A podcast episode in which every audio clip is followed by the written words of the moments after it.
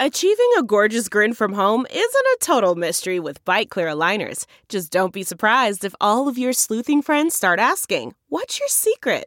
Begin by ordering your at home impression kit today for only $14.95. Byte clear aligners are doctor directed and delivered to your door. Treatment costs thousands less than braces. Plus, they offer flexible financing, accept eligible insurance, and you can pay with your HSA FSA. Get 80% off your impression kit when you use code WONDERY at Byte.com. That's B-Y-T-E dot com. Start your confidence journey today with Byte. Thanks for joining us for another special edition of Take Two. Joining us today is Senator Mike Lee. Thanks so much for being with us. Thank you. Coming in after the debate last night, how did it feel? It was great. We got to talk about issues and got to make my arguments. My opponent made his. Uh, today, there's a lot of issues that we want to get to. Uh, before we get to that, though, I think it was just a few days ago on Fox News, you were asking for Senator Romney's endorsement. Why is that important in this race? Because a lot of people look back to even a few months ago when he said, well, they're both friends, I don't want to. And when I was speaking to the senator in March, he said, I don't know if anyone wants my endorsement because it may not be good for them. It could be good or bad. Why would you want it now? Well, the point I've been trying to make is that Republicans should want a Republican majority in the Senate. There's one Republican in the race, and that's me. My opponent has been endorsed by the Democratic Party. He actively courted the Democratic endorsement. He voted for Joe Biden, campaigned for Joe Biden. And look, if it uh, walks like a duck, if it quacks like a duck, if it has web feet like, like a duck, in this case, it's a Democrat. So, what we need right now is a counterbalance to Joe Biden's out of control administration. The best way to bring that under control is with a Republican majority. And so, ideally, we'd want to have all Republicans uh, supporting my candidacy. I look, Mitt Romney and I are good friends. We've got a good relationship. Uh, we've got a good relationship now. We will after this race is over. And um, so, uh, I, I, respect his judgment. Uh, if he doesn't feel comfortable doing it because he's got two good friends in the race, I'll respect that. Let's dig into the issues. A lot of people will be getting their ballots in the mail today, tomorrow, sometime this week. They're headed out. So, election day isn't only election day. So, people making up their minds right now. As you're out and about and talking to people um, in the districts here in Utah, what is the number one concern they're talking to you about that they want to see change on or that they want to see happen in Congress? The number one concern, in fact, the number one, two, and three concern combined is inflation. It's what I hear about from one end of the state to the other. We're just talking to a single mom of three the other day who works two jobs to support her young family. She's taken on a third job just so that she can support them. The average Utah family is spending an additional $949 every single month on their basic household expenses relative to January of 2021, relative to the day Joe Biden took office. And in fact, uh, as it's experienced in Utah since that date, that inflation rate in Utah is 16%. This is hurting everyone, but it's especially hurting uh, lower income people uh, the most, who find that uh, you know most of them haven't had a pay raise since then. Those uh, few who were lucky enough to have one have not had a pay raise that is equivalent to 16%. And so uh, they're having to work harder and harder just to buy the same basic necessities, cutting out luxury items. This is brought about as a result of runaway spending, uh, runaway multi trillion dollar deficits that Joe Biden has championed and rammed through the Democratic controlled Congress. What can Congress do about it? Uh, President Biden, right now, I think in his most recent remarks, said, you know, this is a worldwide problem. Everyone's dealing with inflation. We're dealing with inflation. So, you know, maybe there's not anything specifically we have to do with it. Is there something Congress can do? Because we can't change the spending that's happened in the past. So, what do we do now to fix it in the future and make real change for people? Because this seems like something we're going to be stuck in for a long time. Yeah. Uh, first step is stop spending more now. Well, what did Joe Biden do this year? Well, just a couple months ago, he rammed through this bill called the Inflation Reduction Act. I don't think I've seen a more Orwellian named bill. The Inflation Reduction Act uh, spends three quarters of a trillion dollars more. This is on top of the uh, five trillion or so in, in deficit spending that he's added in his short time as the president of the United States, which has caused inflation. The first thing you have to do is stop. I also think we need structural protections in place to make sure it doesn't happen again. That's why I've introduced legislation called the Price Act that would require that anytime inflation goes above 3%, it would trigger a circuit breaker, and that circuit breaker would require any spending bill passed once we're in that zone would require a three-fifths supermajority in the Senate to pass. That way, they couldn't ram through things like the uh, Inflation Reduction Act on a simple majority vote or the $1.9 trillion spending boondoggle they passed last year. How do you get the backing for that? Uh, you get the pack backing for it by getting enough senators to vote for it. After they hear from all their constituents, all of the federal spending that was supposed to help us is making us poor. It's making us so that we can't afford our cornflakes and our gasoline and everything else that we need to live. The White House says it's a, a, spending bill that if you wait long enough that it'll have some traction. Do you believe that there's any truth in that? Yeah. That maybe three, four, five, or six years down the road that it may uh, help with all the money we spent? If you believe that, I've got a bridge to sell you. Uh, in fact, I've got a whole lot of bridges to sell you. It's not true. Is the oldest trick in the book. Uh, you put together a package that spends a whole lot of money up front, and then you promise back end budgetary reforms, back end budgetary constraint occurring at the end of a 10 year budgetary window. Those savings never really materialize. Evan McMullin, uh, one of his biggest criticisms of you is that you're a no man and you just vote no on things. Your no votes are obviously because uh, the spending packages are large. One of them he talks about is uh, the bill that was supposed to help with the burn pits and the veterans. What is your answer to voters on that? Because obviously these are uh, bills that tug at the heartstrings. They're important for veterans, but tacked on, there's also a lot of money that has nothing to do with these bills. I voted against that one, not in spite of support for veterans, but because of it. I'm proud of my record supporting veterans. I voted against that bill because I want to make sure that the money's there to support the veterans. That bill was written in a fundamentally flawed way that didn't protect the victims of, of other issues, of other conditions. It's very specific. To hold them harmless. Yeah, this one had an open ended, guaranteed line of payment uh, into this particular category of victims without adequate constraints in place that could and ultimately would, and I protect, predict, unless we change it at some point, uh, will likely deprive other veterans of services and care that they need and that they deserve. We tried to amend that out. I offered up amendments. So did several of my colleagues. Chuck Schumer and the Democrats wouldn't allow us to even debate those amendments, much less vote on them.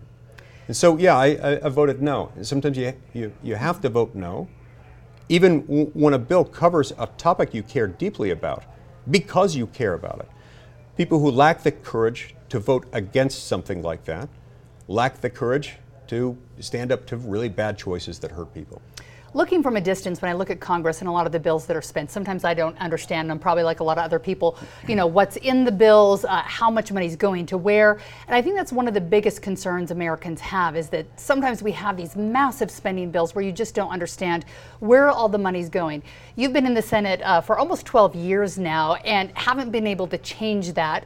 You vote no, obviously, because you don't support the spending, but how do we get to the point where people, if they don't support these massive spending bills, can get back to voting on single issues, and if not single issues, smaller packages of issues, because it seems like that's where a lot of our problems are. How do you fix that problem? Heidi, that, that's, that is exactly the objective. And the way you get there is to have more people willing to vote no, and more people willing to vote no saying we need smaller, more digestible bills, particularly when it comes to spending. And regardless of the size of the bill, we need more time to debate, discuss, and most importantly, amend the bills. Because right now, the way it happens is you have a small handful of people uh, who go behind closed doors and write up spending bills, sometimes that spend a trillion or two trillion dollars at a time, and they bring it forward at the very last minute. We had one that came forward, for example, in March of 2018, written by its very small handful of members of Congress. They emailed it to us on a Wednesday night at 8:37 p.m. Uh, I opened the document. It was 2,232 pages long. So there's physically and no time to read it. The House of Representatives passed it before lunch the next day. The Senate passed it the following night in the middle of the night against my uh, opposing vote. I called President Trump asking him to veto it. I was screened out uh, until after he had signed it. He called me on the airplane on the way back to Utah and told me I, you know, I already signed it. There was, we had no choice. And I told him, Mr. President, that was wrong. You, uh, you got bad counsel from your staff. It was not too late. You're the president. You could have vetoed it. You should have vetoed it. Um, the good news is we're getting a few more people every year who see the problem. And I predict this year we're going to get a lot more people who see the problem. Because we've seen what happens when Washington spends too much money. It's not a victimless crime. The, the victims are poor and middle class Americans, hardworking people who are living sometimes paycheck to paycheck or nearly so, who are less able to afford the things that they need, all because a few hand, handfuls of politicians in Washington want pats on the back and praise in the media for voting for a spending bill. They can always point to something good that it does for good, deserving people, but not taking into account the harm that it might cause. Let's talk what we're talking about spending right now, gas prices. And I think that's something yeah. that hits a lot of families hard right now. Nationally, we are seeing the prices go down, but here in Utah, we didn't get that luxury. I think we're probably at about 420 a gallon right now. In parts of southern Utah, they've been paying close to 460 a gallon, and it seems like those prices are going up. How do we solve this problem? I know that there's a lot of talk about going to electric vehicles and maybe putting our eggs in other baskets, but right now most of us have gas guzzling cars and we have to be able to run those cars and can't necessarily buy a new one. How do we solve this problem in the near end and then also looking to the future? Uh, American energy independence is key, and we've got to take advantage of the fact that we've been blessed with a land that's rich in energy resources. We've got to develop those. The first thing Joe Biden did the day he took office was to issue an executive order calling for imposing a moratorium on oil and gas leasing. Uh, that by itself starts to stop up the, the metaphorical pipeline of, of development. He also halted the Keystone XL pipeline, uh, something that would have contributed further to North American energy independence. This series of policy changes, coupled with saber rattling from the president and members of his administration, suggesting that we want to end fossil fuels, together with the ESG movement, which they support, making it very difficult to finance oil and gas drilling and development projects, have, have led to a limited supply. When demand is still strong, you restrict the supply, the prices are going to go up. So, what does President Biden do? Well, he releases oil from the Strategic Petroleum Reserve in a blatant, shameless election year uh, ploy to make it look like prices are going down. But he's making the country less secure. That's not what it's there for. It's not there to provide a buffer to a president worried about a rough midterm election. No, it's there to provide for us in a national security if we get attacked or something like that. Then he goes to Saudi Arabia, hat in hand on bended knee. They, of course, say no. So, look, we've got to develop this stuff at home. This is exactly why prices have gone up. Bad regulatory policy, dismal energy policy, uh, we've got to reverse that stuff. We've got to stop it. To do that, we need a Republican Senate. Speaking of energy policy, as we move towards the future, we probably can't have all just gas cars or all electric. What is the answer if we do more move towards EVs or other options out there? Do we need nuclear? Is that safe for Utah? What are the best options? Because we still have coal powered plants. We have uh, a lot here in Utah that is a concern for people who are worried about the air, but it's hard to get rid of everything all at once. What's sure. your vision for moving forward with the future where we can keep our air clean but also keep society running? When we're talking about uh, electric power generation, I'm kind of an all of the above guy. Mm-hmm. Uh, I mean, look, um, um, I don't think we ought to be shutting down our coal-fired plants, especially as coal-fired plants are getting cleaner. Uh, until such time as we've got enough baseload power that's safe, clean, and affordable, uh, uh, as, as, as, coal is in many respects and, and to a degree. You can't take those things offline until you've got something else to produce it. So you've got to have something else. Now, I personally think we ought to rely a lot more on geothermal than we do. We've got a lot of geothermal resources here in the state. Uh, I've pushed for legislation to make it easier to develop those. And uh, a lot of it uh, involves permitting processes that can be difficult and time consuming. I think we could streamline those. I am also a believer in the fact that uh, small modular nuclear uh, electric power generation can be made safe and, and effective, zero emissions. There are um, thorium salt reactor models that, if followed, if deployed, if we can streamline the permitting processes for those, those actually produce a different waste stream that's less deadly than what you see out of the more traditional uranium reactor model. And I, I think we've got a lot of opportunities. We don't have tidal power resources here because we don't have an ocean. But in coastal areas, tidal power can supply an enormous amount of zero emission electric power. Uh, moving on now to student loan forgiveness. There's a lot of families here in Utah who are probably relieved that they will be without 10,000 or $20,000 of debt. So far, I think as of last night, 8 million people had signed up for the new application from the White House and the Biden administration for that loan forgiveness. Does this make sense for um, certain pieces of the population, or is this just a band aid that doesn't really fix a problem? Where do you stand on the issue? Well, it's between four and 450 billion dollars. Um, it's not really his to forgive. He doesn't have the authority to do it. And when he does this, it's going to contribute further to inflation. It's going to result in more escalating higher education costs. Uh, it, it's also a, a, pretty brazen move if you think about it. Taking money away from hardworking Americans who didn't go to college, or some who, who did and paid for it as they went or had already paid off what they did, seems pretty unfair to them to be asked to pay for that. They'll be asked to pay for it uh, through a combination of taxpayer dollars and the, the pass through costs uh, associated with inflation caused by this 400 to 450 billion dollar giveaway. So yeah, this, is wrong. Uh, we, we, we, should never give that much power to a president. I don't believe we did give that power to the president. And uh, it, it's yet another indication that Joe Biden has abused his power. My expectation is that this will eventually end up in Congress. I think it was Senator Romney who said maybe the most dangerous part of this, if you believe it's dangerous, is the expectation that maybe after the student loans are paid off right now, that the next generation of students, let's say my 17 year old when he goes to college and builds debt, the expectation will be that that debt would be wiped out as well. Is this something that Congress is going to have to deal with moving forward to decide uh, something about higher education or how people are getting their loans? Because it seems like once you wipe out the debt for one group, that something has to be decided in the future, whether sure. you're going to cover education costs for everyone or no one or change the process. Right, because otherwise yeah. it can create something of an implicit yeah. expectation. I think the best solution may well be something that I've advocated for a long time anyway, which is to get the federal government out of the student loan business altogether. Let's remember why we got into it, why the federal government acquired ownership of federal student loans this way. It was created as a pay for for Obamacare. They wanted a source of revenue. They wanted to be able to borrow money from those who buy U.S. Treasuries at a lower interest rate, lend it out to student borrowers at a higher interest rate, and take the difference and put it into the fund for Obamacare as, as a pay for.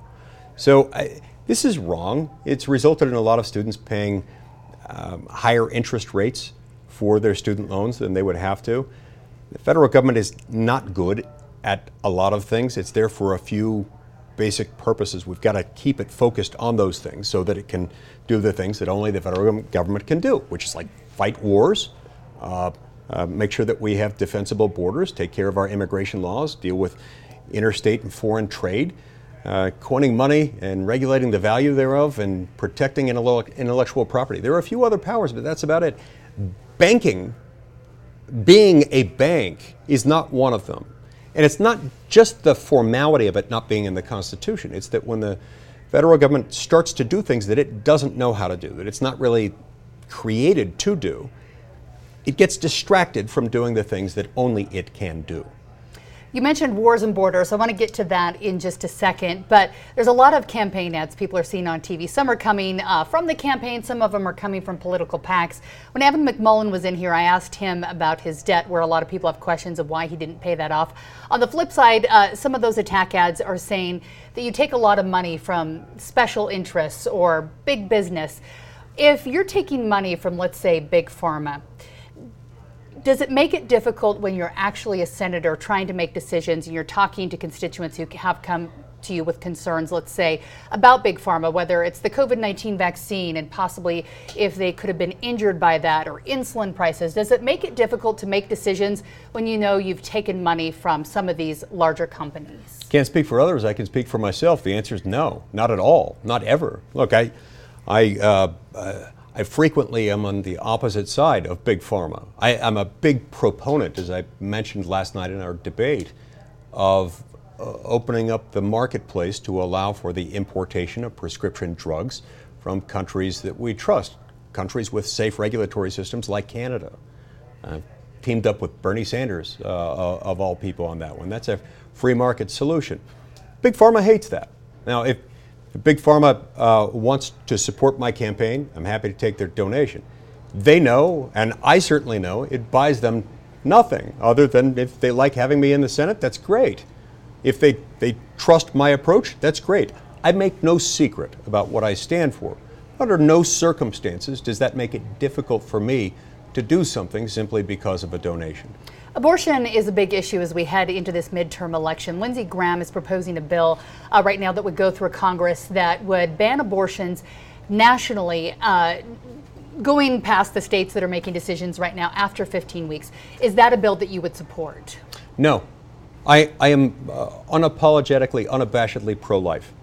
And I believe that Roe versus Wade was wrong. The Supreme Court was right to overturn Roe versus Wade in the Dobbs decision.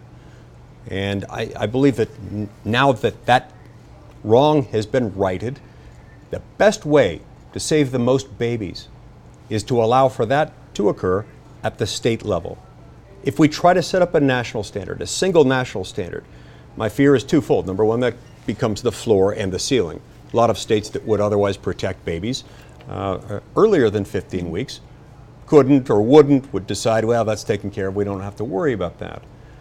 But once you establish, the other problem is once you establish a national standard, if your objective is protecting babies, you're going to have a situation, once that's in place, where the Democrats could come along and say, okay, all abortion is always legal everywhere, right up into the moment of live birth. We know that because the Democrats in the Senate have called for a vote and taken a vote on precisely such a bill twice this year. I don't think we're at our best when we try to take an issue as to which there is no national consensus, an issue as to which there's no manifest need uh, or, or, even manifest authority for nationwide federal legislation in most circumstances. Uh, you know, barring uh, legislation dealing with things like federal funding for abortion or what happens uh, on government property or something like that. In the absence of something like that, we ought to let the states do it. Because there's no reason why it has to be us anyway.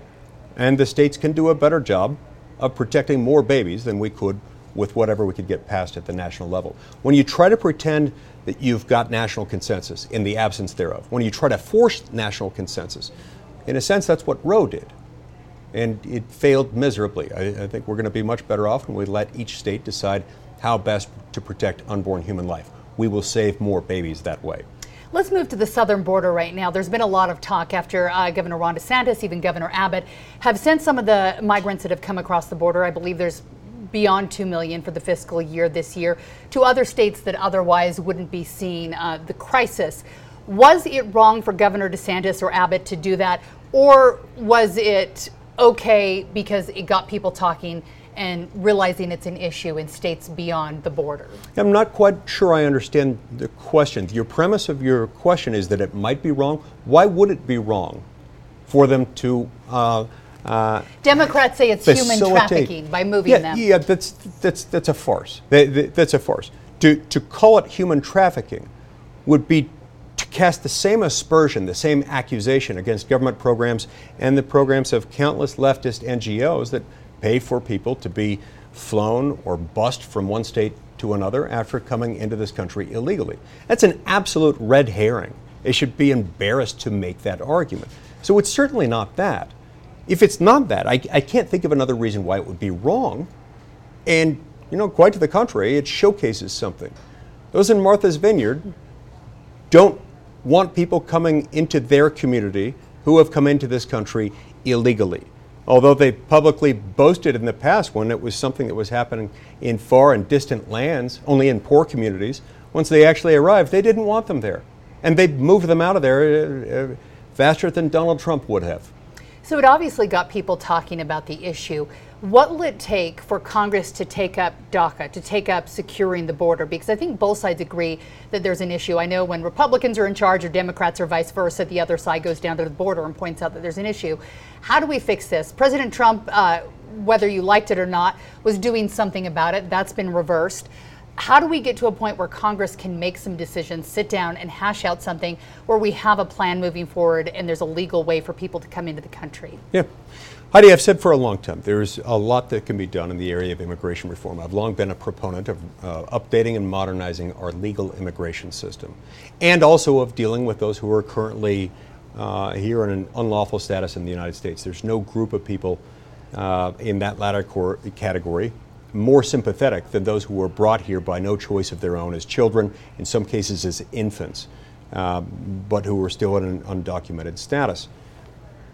I don't personally know anyone in either party in either House of Congress who believes that the answer is mass deportation of all those who are here unlawfully, uh, who were brought here as children or as infants. Um, I do think something has to be done about it, but in order to have the consensus necessary to address it, we do have to have a secure border, lest people fear that we'll create uncontrolled waves of future illegal immigration.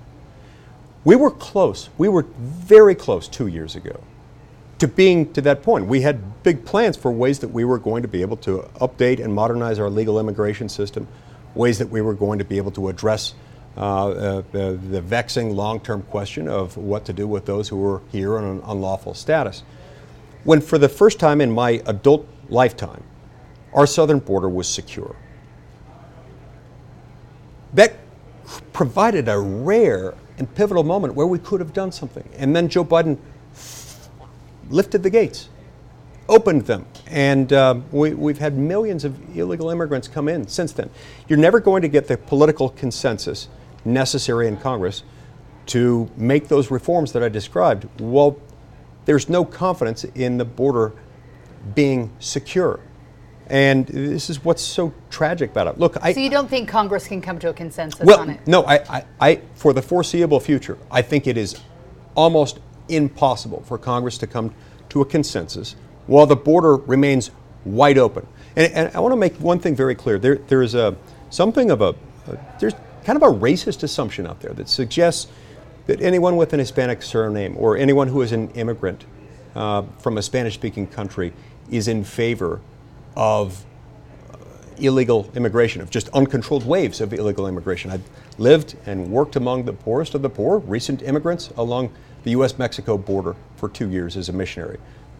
Many of these people had dirt floors, no indoor plumbing. One thing that they all feared, and they feared uncontrolled waves of illegal immigration because it was their jobs, it was their children's schools, it was their livelihoods and their families and their safety that was impacted whenever there were uncontrolled waves of illegal immigration. And so this is, uh, this is much more complex than many of the news media nationally like to make it into. It, this, this is something that's important to American national security, and we do have to secure the southern border. It's not that hard. All you have to do is just continue following the law and enforcing the law. President Trump negotiated with my encouragement and, uh, and, and, with me and many others, um, advocating for the program uh, uh, at, at home and with government officials in Mexico for the Remain in Mexico program. A simple policy change that would say if you come into the United States on land through Mexico and you're applying for asylum, you need to wait in Mexico while your asylum application remains pending. All they had to do was keep that intact. If they had kept that intact, our border still would be secure today, and we'd be in a position to fix these. Right now, we're not. So you believe it'll take a, maybe a split with Democrats and Republicans in Congress, where one has control of the House and one has control of the Senate, where you can sit down and hash out a deal? Uh, perhaps, but what I'm saying is I don't believe that will happen. There is a condition precedent for that to happen the southern border has to be secure. It, can't just be done without that. Now, in theory, if you had uh, if you had a, a Democratic supermajority um, and a, in the Senate and a strong Democratic majority in the House and a Democratic president, it might happen. I don't think we're going to get to that point because Joe Biden's policies, including his failed border policy, which has led to a, a huge raft of, of human trafficking, which has led to uh, enormous volumes of fentanyl being brought into this country illegally, enough to kill many millions um, of Americans. Um, w- with those in place, this isn't going to happen. And they're not going to get those majorities because they shouldn't. With inflation compounding those problems, with the fact that we've got a president who's not all there, we need now more than ever a Republican majority in the United States Senate. We're just about out of time here. Last night, people who watched the debate saw some fireworks off the top when they were talking about the certification of the election. You did vote to certify. A lot of people have questions about January 6th. Is there anything you still want to let people know about that time? Yeah, look, as I explained last night, in the days and weeks leading up to January 6th, there were rumors circulating suggesting that some states uh, uh, were considering a move to change their slates of electors of electoral votes. Now, had those rumors been true, that would have been something I would have needed to know as a U.S. Senator because we have an obligation to open the votes and count. It's rare that you get multiple slates of electors from one state. It happens eh, every so often. It happened in 1960 with the votes uh, from Hawaii. They had two sets of electors. Uh, one voted for Kennedy, the other voted for Nixon. The Kennedy votes were deemed to be the authentic one, the one reflecting the true result of the election. I did some investigating. I made a bunch of calls to figure out whether those rumors were true. The rumors were false. On that basis, I voted to certify the results of the election. Before we let you go, final word that you would want people to know before they rip open their ballots that'll be on their kitchen counters in the next few hours or days. If you're one of those Utahns who's struggling to make ends meet, struggling to keep a roof over your head, to keep your, your, your kids uh, not just in braces, but even you know in school and ready for school, keep your kids fed, uh, to keep up with your, your bills. And you keep wondering why you can't seem to stay ahead of things financially. has a lot to do with the fact that your dollar's not buying as much today because of Joe Biden's administration, because he's got a rubber stamp Congress that's willing to ram through uh, trillions of dollars of deficit spending. When you do that all at once, it's just like printing money it makes your dollar buy less. It m- means that for every hour you work, you're able to buy less food or gasoline for your family. If you want to turn this around, we can do it, but we need a Republican majority in the Senate. We only have one Republican candidate in this race, and that's me. My opponent was uh, endorsed by the Democratic Party. He voted for Joe Biden. He's praised Joe Biden's policies relentlessly. He's criticized the Republican Party and attacked it mercilessly. He's raised millions of dollars from Democratic donors on the Democratic donor network called ActBlue. He spent back $1.6 million of that in the last quarter alone back into the Democratic industrial complex. Uh, uh, political consulting firms whose sole clients are liberal candidates and causes. If you want a Republican majority, you need to vote for me. Senator Mike Lee, thanks so much for being with us and being part of the conversation. The election's November 8th, but it's really whatever day you want to vote. Thanks so much for being with us, and we will join you again next week. Thank you.